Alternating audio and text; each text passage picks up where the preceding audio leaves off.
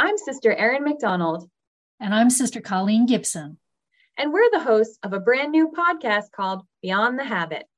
It's a podcast all about moving beyond everyday assumptions of what it means to be Catholic and live the gospel, hosted by two vowed religious sisters who are searching for common ground and talking about real life issues. We'll be talking to a wide variety of guests, sharing stories about our lives as Sisters of St. Joseph and exploring questions about being Catholic today.